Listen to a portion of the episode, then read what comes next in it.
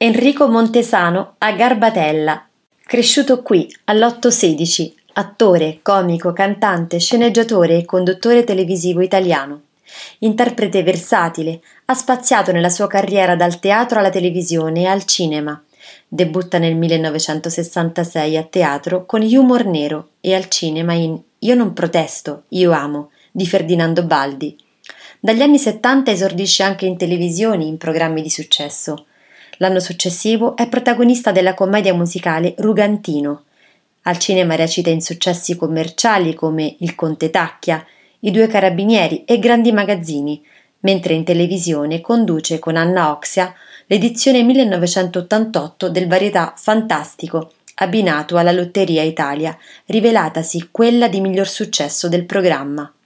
Gli anni 70 sono caratterizzati dal punto di vista recitativo da pellicole come Tutto suo padre, L'Italia s'è rotta, Il marito in collegio e il futuro cult movie Febbre da cavallo.